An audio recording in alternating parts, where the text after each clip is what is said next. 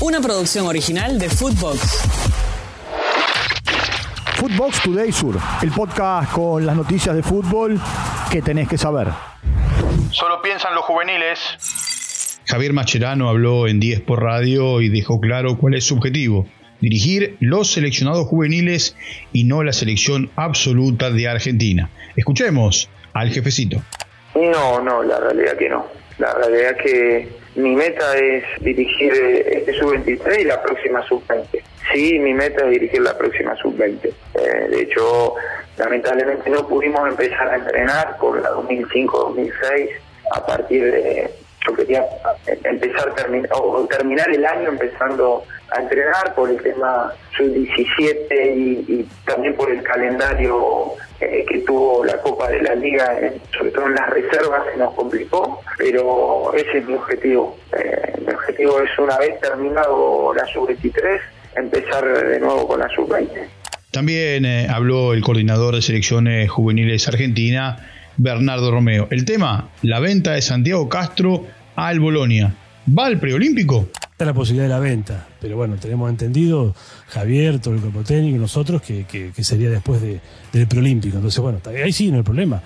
Este, por supuesto que nadie quiere perjudicar a nadie, que se hagan las ventas que se tienen que hacer, pero bueno, estamos ante una situación difícil, un preolímpico, que es algo muy importante para Argentina, es una categoría menor que la mayor, entonces hay que estar este, con todo y ojalá que, terminemos esto y ya nos vayamos para, para Venezuela.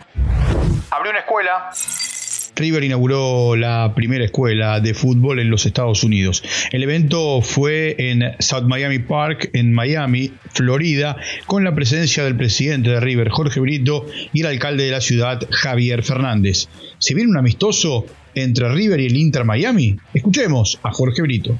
Se puede dar, ojalá se pueda dar porque hoy creo que, que el Inter de Miami con, con, Lionel Messi es, uno de los equipos más reconocidos del mundo por lo que representa a Messi, también por la relación que, tengo yo con, Jorge Mascanosa de, hace tiempo y que solemos hablar, hablar seguido, eh, y por lo que también decíamos anteriormente de la importancia que tiene para nosotros eh, el estado de la Florida eh, y Estados Unidos, y por la que seguramente también debiera tener este, para Inter de Miami un club como River con la trayectoria y con la formación que nosotros tenemos, creo que ahí hay hay algo que sin lugar a duda que, suma mucho valor tenernos juntos. Así que ojalá se pueda dar a futuro. Por su parte, Agustín Palavecino podría ser refuerzo del equipo que dirige el Tata Martino. Ganaron Huracán y Unión. Huracán le ganó 2 a 1 a Nubión, Parque Saroldi. Los goles para el equipo de Saba los marcaron Walter Masanti y Matías Gómez. Diego Piris anotó para el conjunto uruguayo. Por su parte, Unión, que empató 1 a 1 con Defensor Sporting en el Luis Francini, terminó ganando por penales. Joaquín Valiente marcó para el conjunto uruguayo, Enzo Roldán para el conjunto santafesino, el Tatengue ganó por penales 4 a 2. Y en el cierre de la jornada en Uruguay, en el Estadio Centenario, Rosario Central y Colo Colo empataron 0 a 0. Colo Colo ganó por penales 4 a 3. La llamada fue muy importante. Independiente sigue de pretemporada a la espera del debut en la Copa de la Liga ante Independiente Rivadavia de Mendoza. Carlos Tevez apuesta a los goles de Gabriel Ábalos.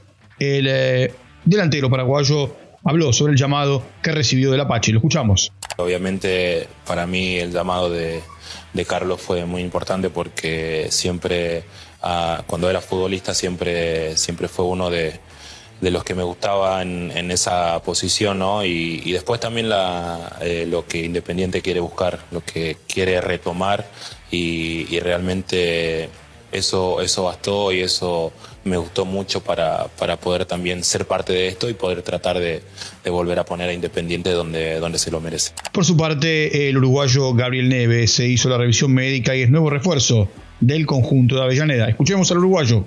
Eh, nada, yo hablé con Carlos antes de venir, eh, me manifestó las ganas que tenía de que llegue acá y lo entendí. Creo que, como te digo, llegar a Independiente, hablar con él fue, fue importante.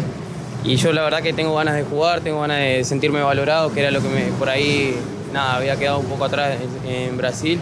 Así que fue eso lo que me convenció de hablar con él, saber que, era independiente la posibilidad y nada, es un equipo grande y, y, fue eso lo que, lo que me ayudó a tomar la decisión para venir para acá. Footbox Today Sur. Una producción original de Footbox.